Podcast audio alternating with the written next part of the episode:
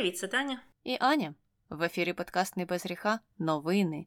Ну і, по-перше, Таню, я хочу тебе привітати із прекрасним вчорашнім днем, коли в Криму незрозуміло, що сталося, і чомусь люди почали звідти масово їхати. І на це можна дивитися вічно. Можна дивитися на вогонь, на воду і на те, які величезні затори на Кримському мосту. Це, я вважаю, дуже прекрасним видом, дуже прекрасною картинкою, якою варто милуватися, поки є можливість. Ну, але про це вже всі поговорили, зрозуміло, що там є мільйон версій, і, в принципі, мені подобається, як наші офіційні установи оперують цими версіями, дуже прекрасно, все на найвищому рівні, і так, щоб всі зрозуміли, що... Якщо хтось хоче задавати питання тільки до України з приводу усіх ситуацій, то так не вийде. Хай тепер ідуть і питають у росіян, що ж там відбулося, а ми нічого не знаємо. Ну і правильно. Але сьогодні ми будемо говорити все ж таки детальніше про інші теми. І перша – це ще одна така тема, яка сполохала росіян чомусь, незрозуміло чому. Зараз дізнаємося. Все почалося із інтерв'ю Володимира Зеленського Washington Post. Він там обговорив багато питань, і серед них було те, як же ж можна припинити оцю довготривалу анексію українських територій Росією, оці напади постійні, цю довготривалу війну. Ну і він в кінці кінців запропонував... гарний спосіб, як на мене. Він запропонував заборонити в'їзд росіянам до західних країн. І сказав, що це одна із найважливіших санкцій була б, якби вона була прийнята. Ну, тому що росіяни забирають чужу землю і... в принципі, вони повинні за це нести відповідальність, вони повинні жити у себе там, в Росії, поки вони не змінять свою поведінку, повинні якось зробити роботу над помилками. І тим паче, це підкріплюється тим, що російським авіакомпаніям вже давно заборонили літати над більшою там частиною Європи, над більшою частиною Північної Америки, і це, відповідно, ускладнює можливість росіян подорожувати, тому мені здається, що логічно, якщо їм складно подорожувати, то навіщо взагалі залишати відкритим це вікно? Ну і після того, як це інтерв'ю було опубліковане, то заяву Зеленського підтримали представники деяких європейських країн. Наприклад, одразу ж вийшла прем'єр-міністерка Фінляндії, яка сказала, що так, туристичні візи росіянам треба обмежити. І після неї ще вийшла прем'єр-міністерка Естонії, яка сказала, що віза – це привілей, це не необхідність, тому...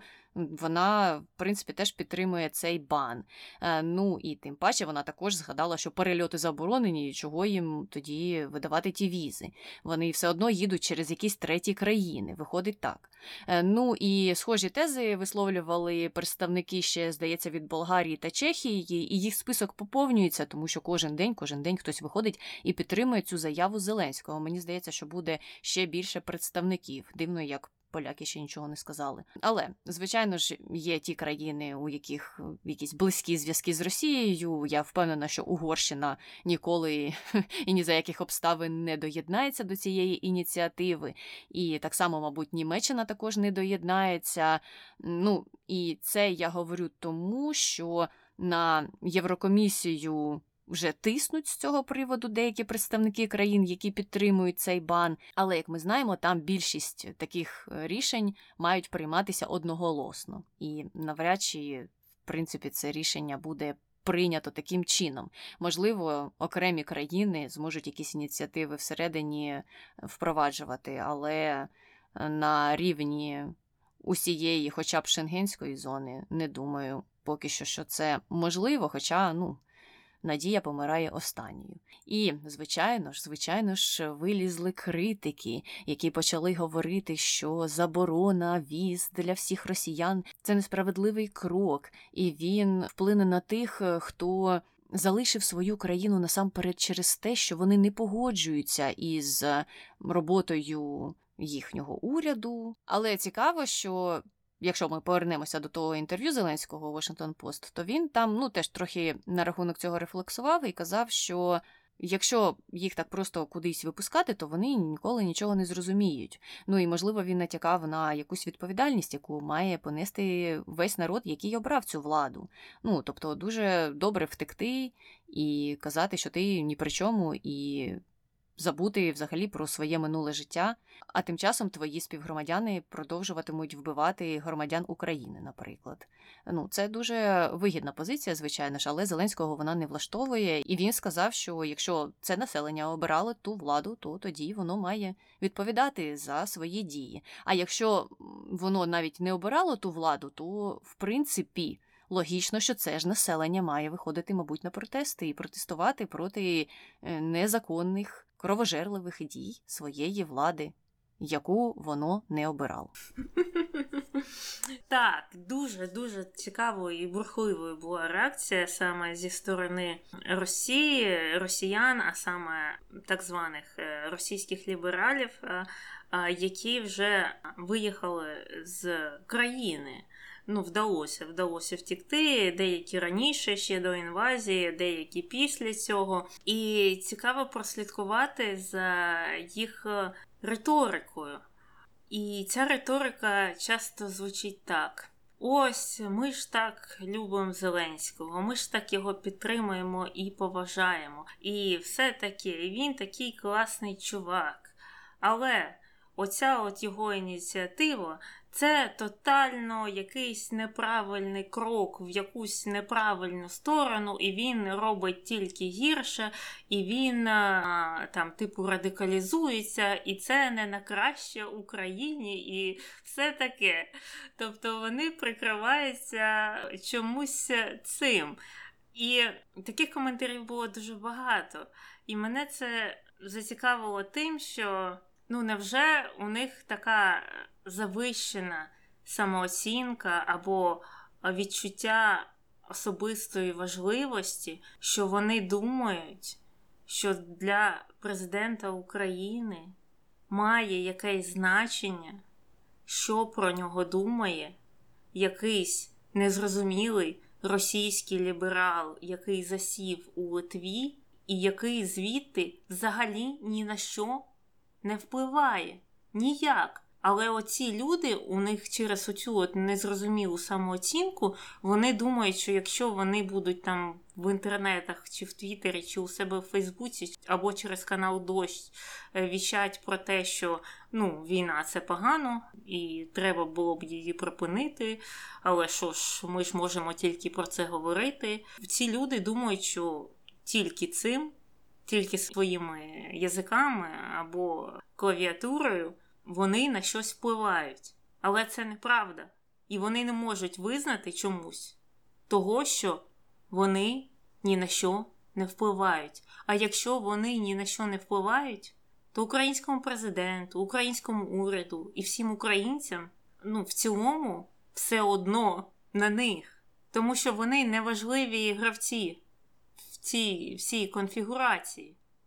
Так, якщо б вони займалися чимось дієвим, чимось, що дійсно допомогло припинити цю війну, наприклад, так, допомагати там якимось людям всередині країни, які, знову ж, там блокують дороги, підривають мости, якось зупиняють цю агресію.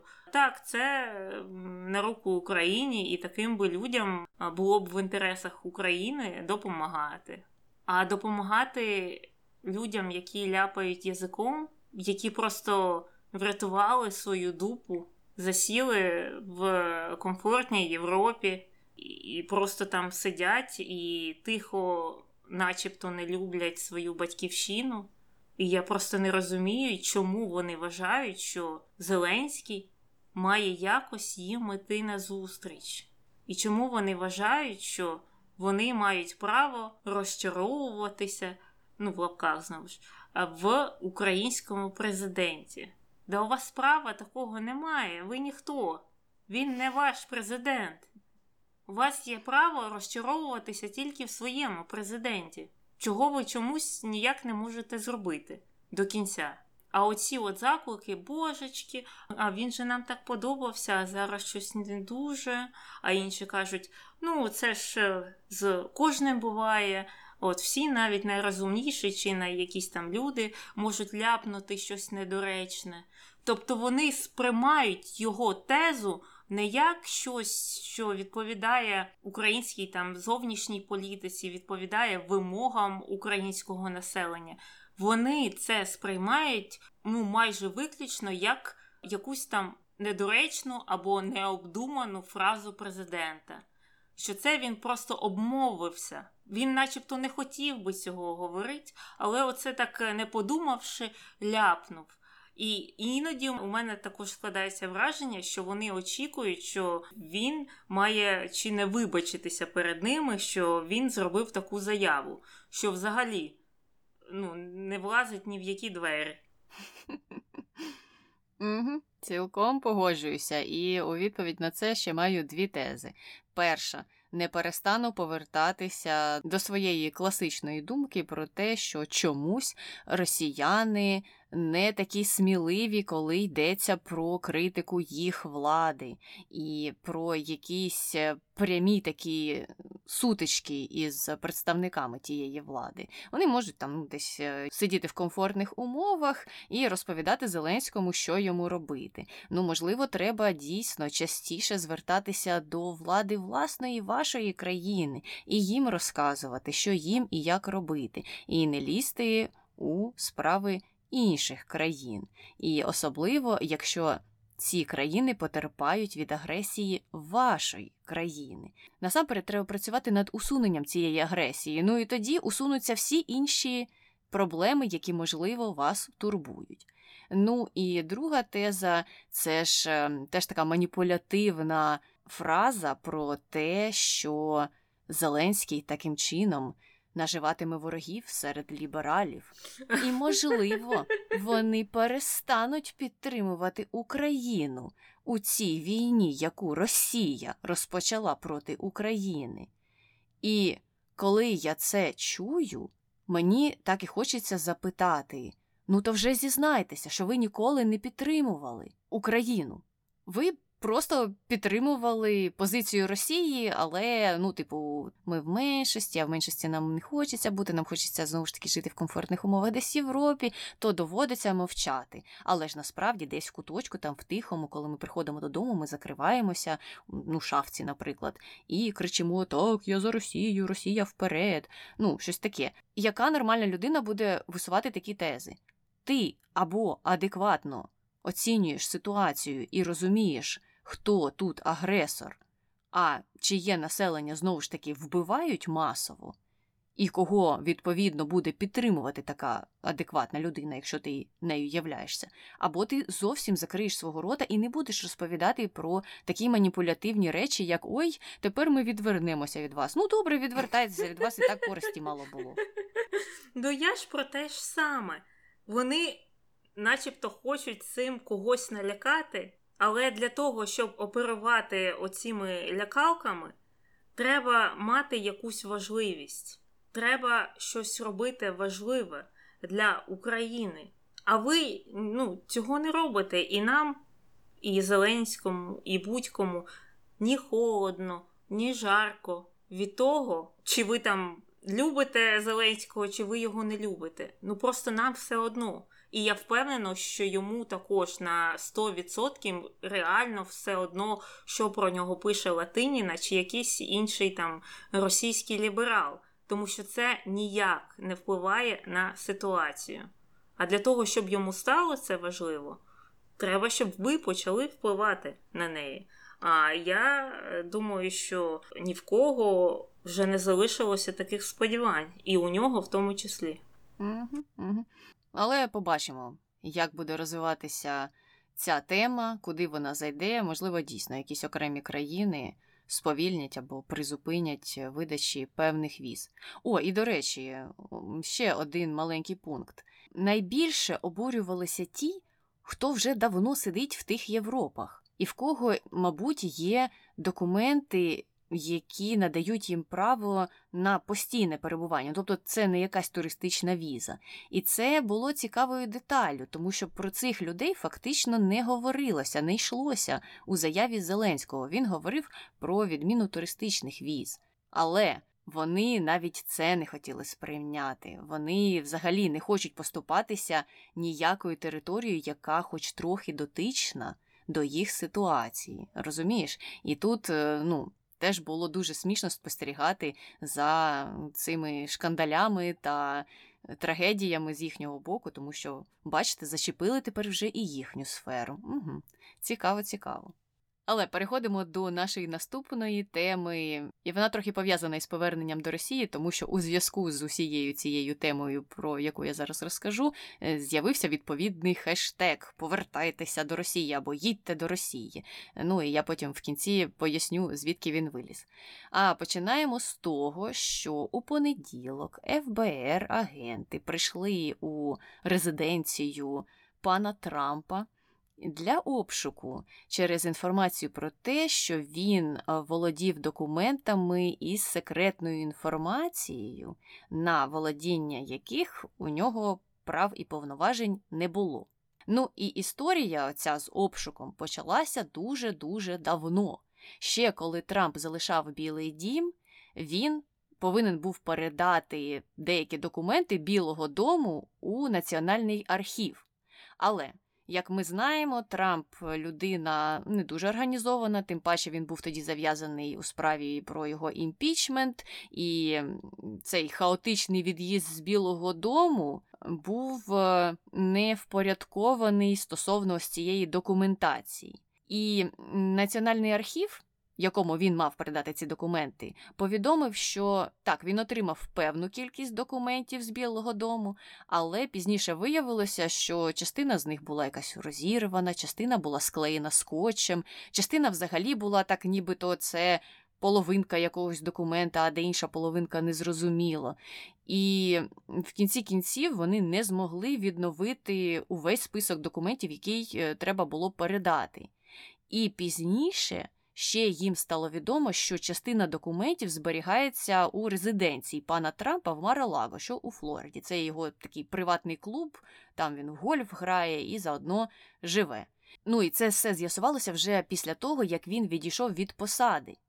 Тому представники архіву за законом повідомили адвокатів Трампа, що це не має місця на існування, це незаконно, і почали з ними переговори про повернення матеріалів. Частину матеріалів дійсно повернули, і там було десь 15 коробок, а серед них були подарунки, які він не мав права забирати з Білого дому, а також листування Трампа з Кім Чен Іном.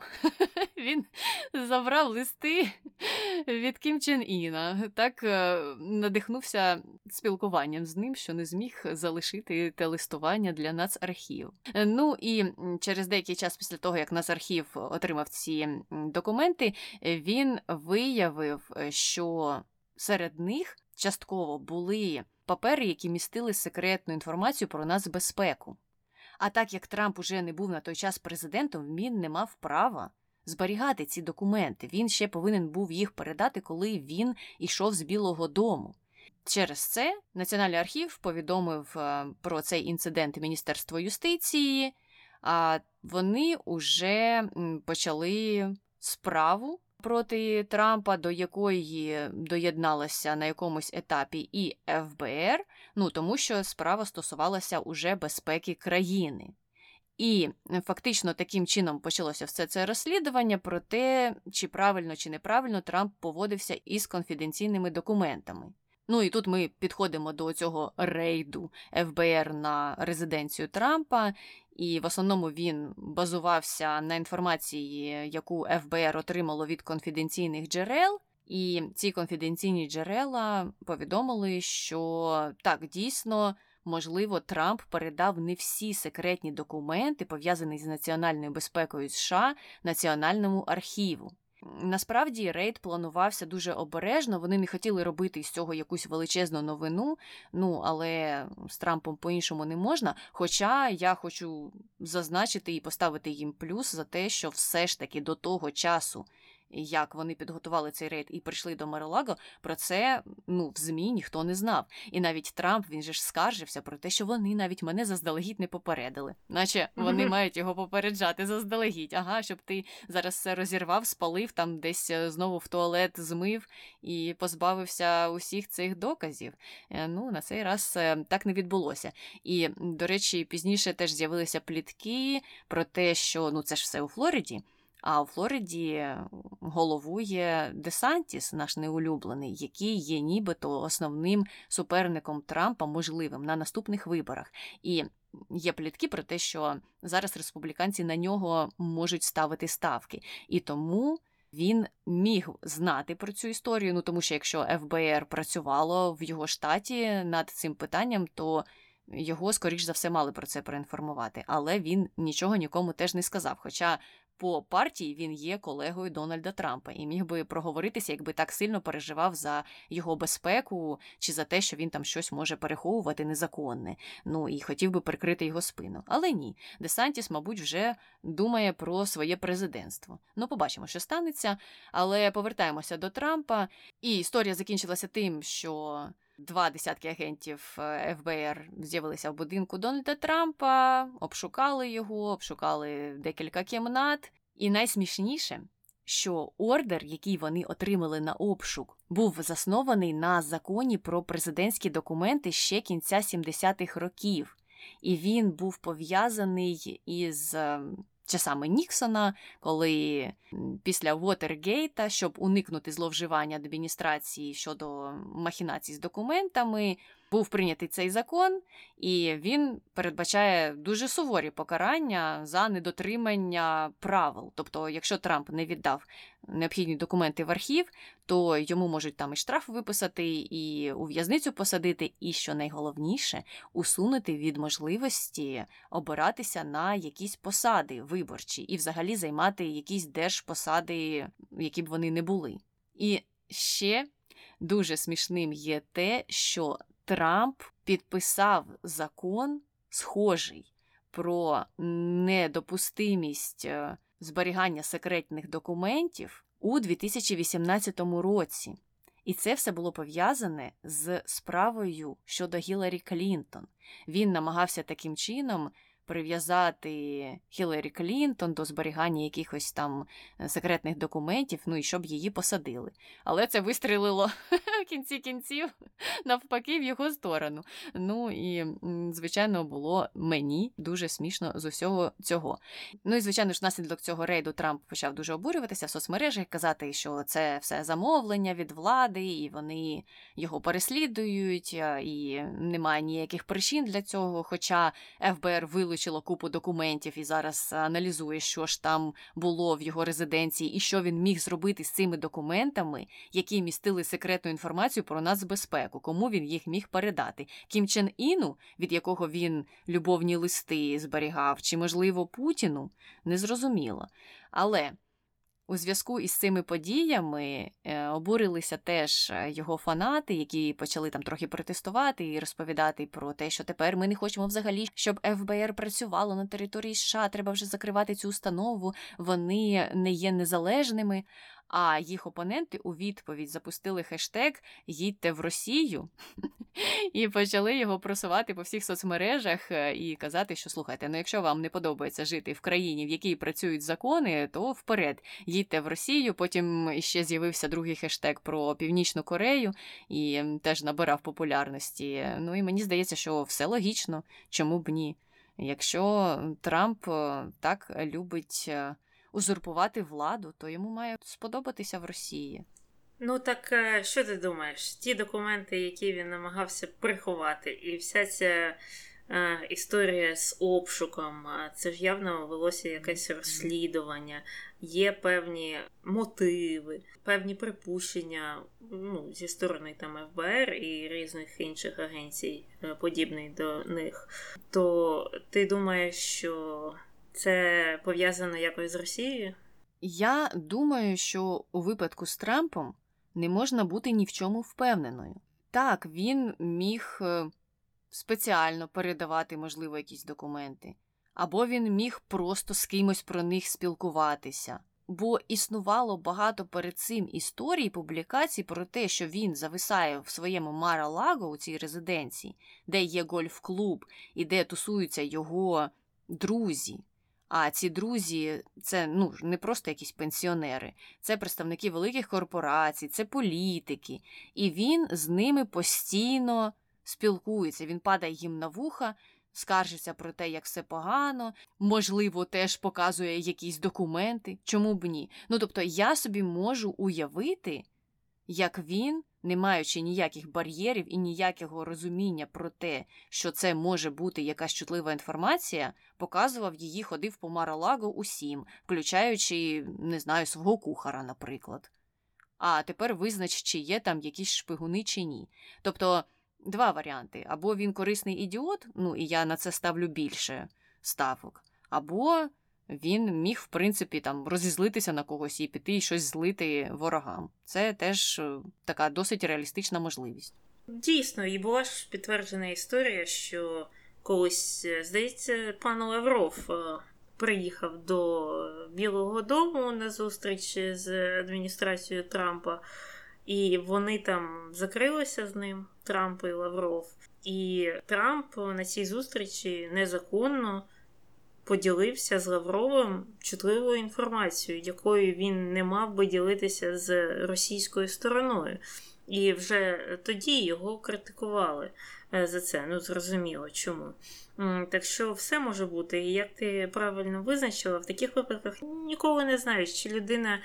ідіоти просто до кінця не розуміє, що можна показувати, що не можна, що треба говорити, що не треба говорити. Або людина цілеспрямовано торгувала національними якимось секретами, національними розвідданими в своїх якихось власних цілях, чи наживи якоїсь фінансової, чи чогось іншого.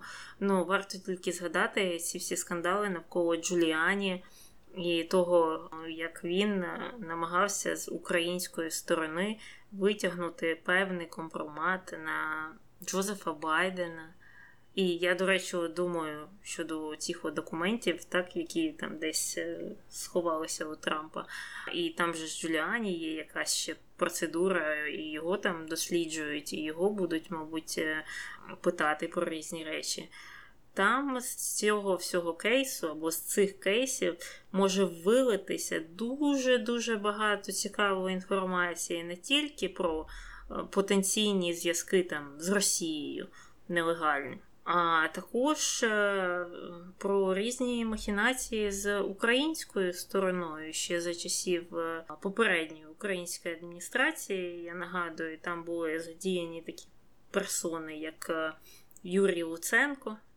Він там був головним героєм з української сторони, і, чесно кажучи, мені ще досі не зрозуміло, чого він не під американськими санкціями за намагання втрутитися в американські вибори. Хоча, може, це ще все і в майбутньому. Так що будемо чекати, чесно кажучи, розвитку цих подій. І я не виключаю, що з цього розвитку може виплисти немало деталей про певних українських політичних діячів в минулому.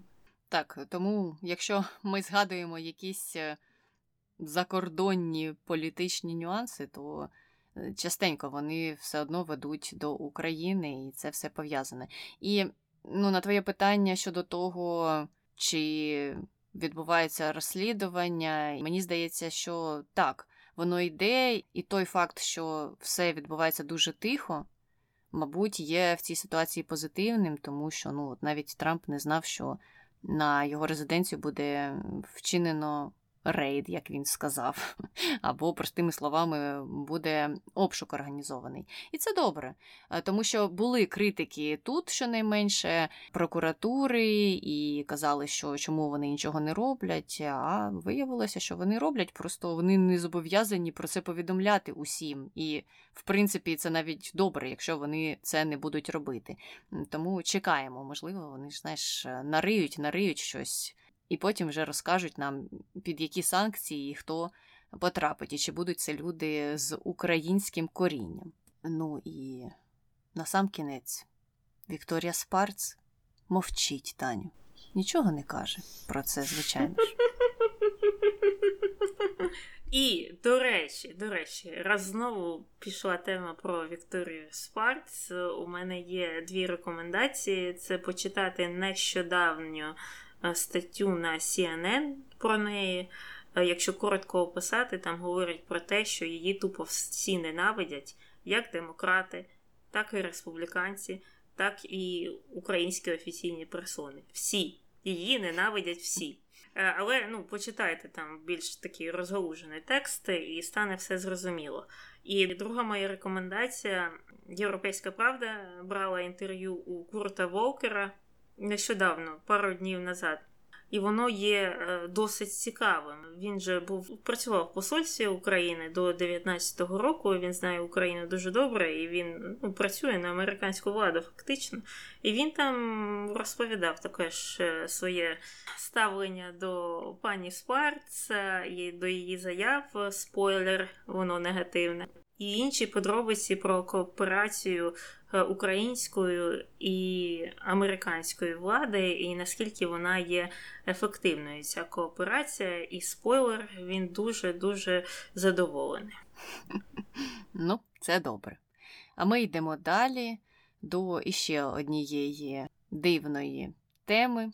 Як на мене, вона досить однобока, але, як на думку багатьох представників західної преси, не все так однозначно. Вони перейняли цей наратив, обидві сторони винні, це все продовжується. І в минулому нашому новинному випуску ми говорили про великі інституції і про те, які вони не корисні. Буквально на наступний день трапилася історія з Amnesty International, яку всі вже обговорили, тому немає сенсу ще детальніше її розжовувати. Все зрозуміло, ще одна організація, яка є, не те, що не корисною, а просто підривною, мені здається, і не захищає зовсім ніякі права ніяких людей, або багатьох людей.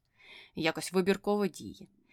А у третьому блоці нашого випуску ми не про це говоримо, а говоримо про Запоріжжя і про Запорізьку АЕС, і про те, що, виявляється, деякі представники західної спільноти вважають, що удари по найбільшій атомній станції в Європі є досить суперечливим явищем, як вони сказали. Це як отой твіттер про ЄС, яке завжди занепокоєне. Прекрасний, насправді, твіттер. Хочете, можете знайти, почитати. Там ЄС занепокоєний постійно. З різного боку, різний ступінь занепокоєності. І от в цьому випадку також, після того, як поблизу сховища відпрацьованого ядерного палива були вибухи, то багато західних установ висловили свою занепокоєність і сказали, що російські окупаційні сили, це я зараз цитую, якщо що, і українські військові мають оголосити зону вільну від військових дій і впустити туди міжнародних інспекторів. Тобто, цей наратив про дві сторони несуть відповідальність. До чого тут українські військові? Вони що, обстрілювали Запорізьку АЕС? Вони що, хотіли підірвати її, можливо? Це якийсь такий дивний план незрозумілий був, щоб знищити власну країну і таким чином закінчити війну? Я не розумію, яка логіка у цих західних організацій, що вони приплели українських військових до своїх занепокоєнь. Висловлюйте занепокоєння Росії. І Росія, звичайно ж, повідомила, що так, ми пустимо ваших міжнародних експертів, але не скажемо коли, і взагалі не знаємо, чи організуємо колись цю зустріч. Теж повторюється історія із тим, що сталося в Оленівці, і як туди дуже швидко пускали усіх міжнародних експертів. І крім цього, долучилися іще ЗМІ до цієї історії, звичайно ж, які почали активно публікувати те, що, є ж інформація від двох сторін. Вони просто обмінюються образами стосовно один одного і звинуваченнями. Ось, наприклад, українці кажуть, що це все ж Росія зробила, а росіяни кажуть, що це все Україна зробила. Ну, все справедливо, ми нічого тут такого не бачимо, закриємо очі, розслідувань ніяких робити не будемо, просто так перепишемо все і... Вам, мабуть, буде досить таких поверхневих новин. А ви вже самі вирішуєте, можливо, ви станете на бік Росії, можливо, станете на бік України, можливо, нацисти повинні поговорити з євреями. Ну, знаєте, як це все відбувається. Такі, коротше, були наративи у ЗМІ. Можливо, трохи краще на це все відреагували представники Великої Сімки, які сказали, щоб Росія негайно повертала Україні контроль над Запорізькою АЕС і виводила свої війська. Ну, але це, в принципі, те саме величезне занепокоєння, тому що далі того занепокоєння нічого не відбулося. Ну, тобто, ніякі там активні дії щодо того, як допомогти росіянам вивести свої війська із території Запорізької АЕС, прийняті не були. І Росія у відповідь сказала, що скликає засідання Радбезу ООН на 11 серпня через нібито удари Києва по Запорізькій АЕС. Ну, те, як вони люблять говорити, там, київський режим, удари Києва, і це все таке інше. Подивимося, коли ми записуємо цей подкаст ще не 11 серпня, але я вже відчуваю, який там буде черговий спектакль, і я не розумію, чому немає такої процедури, щоб просто відмовити усім оцім російським ініціативам із скликання Ради безпеки ООН. Чому Росія має взагалі це право до сих пір? Ну, це хороше запитання, побачимо. Ну, вони і раніше, в принципі, це робили, скликали ці фейкові ради, але для них це нічим хорошим зазвичай не закінчується. Побачимо. А щодо одні сказали одне, а друга сторона сказала інше, і сприймайте це як хочете, ставайте на ту сторону, яка вам більше подобається. Це дуже лінивий журналізм, і мені дуже подобається, що багато хто це підкреслює, тому що задачею журналіста є розібратися, де правда, а не говорити, що оце може бути правда, або те може бути правда, але ми тут не при чому, дві сторони, ну, така ситуація. Якщо вони дійсно не розуміють, хто, де, на що стріляє, то вони мають проводити свої розслідування і свої дослідження, провести їх, а тільки потім писати статтю, що ми от це от зробили, перевірили документи, знімки, відео, що завгодно. І прийшли до висновку, що оця от сторона обстріляла оцей от об'єкт. І от вам правда. А оці от заяви, а ті одне, а інші інше, це просто лінива журналістика. Як завжди. Ну, мені здається, 50% наших новинних подкастів – це наші скарги на журналістику. Причому як і вітчизняну, так і за кордон. Ну так, в цьому випадку, звичайно ж, закордонна преса дуже гарно себе проявила. Гарно в лапках. І так, я погоджуюся, що це лінивий журналізм, але мене не перестає дивувати оце бажання звинуватити обидві сторони. І це ж було в репорті Amnesty International, ну там взагалі ледь не одна сторона звинувачувалася, і це була українська сторона. І тут мені ну ніяк не зрозуміло, чому люди не підіймуться над історією війни і нападу Росії на Україну і не побачать, що першим очевидним кроком є відхід Росії з українських територій. І тоді не буде усіх оцих історій, про які вони пишуть. Але ні, вони чомусь обирають зосереджуватися на тому, що, ну, можливо, дві сторони винні у цій або іншій ситуації. З якої сторони українці, українські військові, будь-хто з України винен у цій ситуації. Ну, ніхто ж не старається і намагається пояснити. Ну, це часто зустрічається, знову ж, такі тези у виданнях або з ультралівим нахилом, або з ультраправим нахилом. І, до речі, Курт Волкер у своєму інтерв'ю також зауважує, що це є такі проблемні моменти з всього політичного спектру, що вони, на жаль, наразі по всьому світу мають вищий вплив ніж вони мали в попередні періоди, наприклад. І, до речі, щодо росіян, вони ж на це і робили ставку. Росія по всьому світу фінансувала як і ультраправі, так і ультраліві сили, а також їх медіа, майданчики і все, що їх супроводжує, що призвело до їх підняття в багатьох країнах, включаючи Сполучені Штати, включаючи ряд країн Європейського Союзу, включаючи Україну, наприклад, там у 10-х роках за часів Януковича і роки, які передували його управлінню, коли Росія вкладалася як і в ультраправі або праві сили типу партії «Свобода», так і в так звані умовно ліві сили, це партія регіонів, для того, щоб отак от роздирати країну, щоб вона не могла знайти якусь спільну мову. Ну і от зараз ми, в принципі, пожинаємо плоди, коли ми бачимо великий вплив з однієї сторони оцих двох сил, які у питаннях війни і миру мають схожі погляди, а от в питаннях внутрішніх проблем, ну, певної країни, будь то США, чи Італія, чи Україна, вони не можуть дійти будь-якої згоди. І це прекрасна ситуація для Росії. Це постійна нестабільність в цих країнах, постійна, тому що б'ються між собою один екстрим з іншим екстримом. І в той же момент, коли там війна якась починається, чи якісь глобальні події, оці дві сили об'єднуються навколо там цієї зовнішньополітичної ситуації і йдуть на допомогу, знову ж, Росії. Так що в цьому їх можна тільки похвалити. В лапках я маю на увазі Російську Федерацію. Вони готувалися до цього давно. Угу. Ну, будемо сподіватися, що ресурси все ж таки вичерпні, і їх ставатиме менше, і тому скоро ми побачимо. Знаєш, по тому, які канали загнуться, в яких країнах, будемо знати, що спонсорство відпало. Я дуже чекаю, коли загнеться Такер, наприклад. І сподіваюся, що все ж таки скоро дочекаємося. Ну і на цьому завершуємо наш новинний випуск. Це все, про що ми хотіли вам сьогодні розповісти. Пишіть нам, якщо у вас є питання.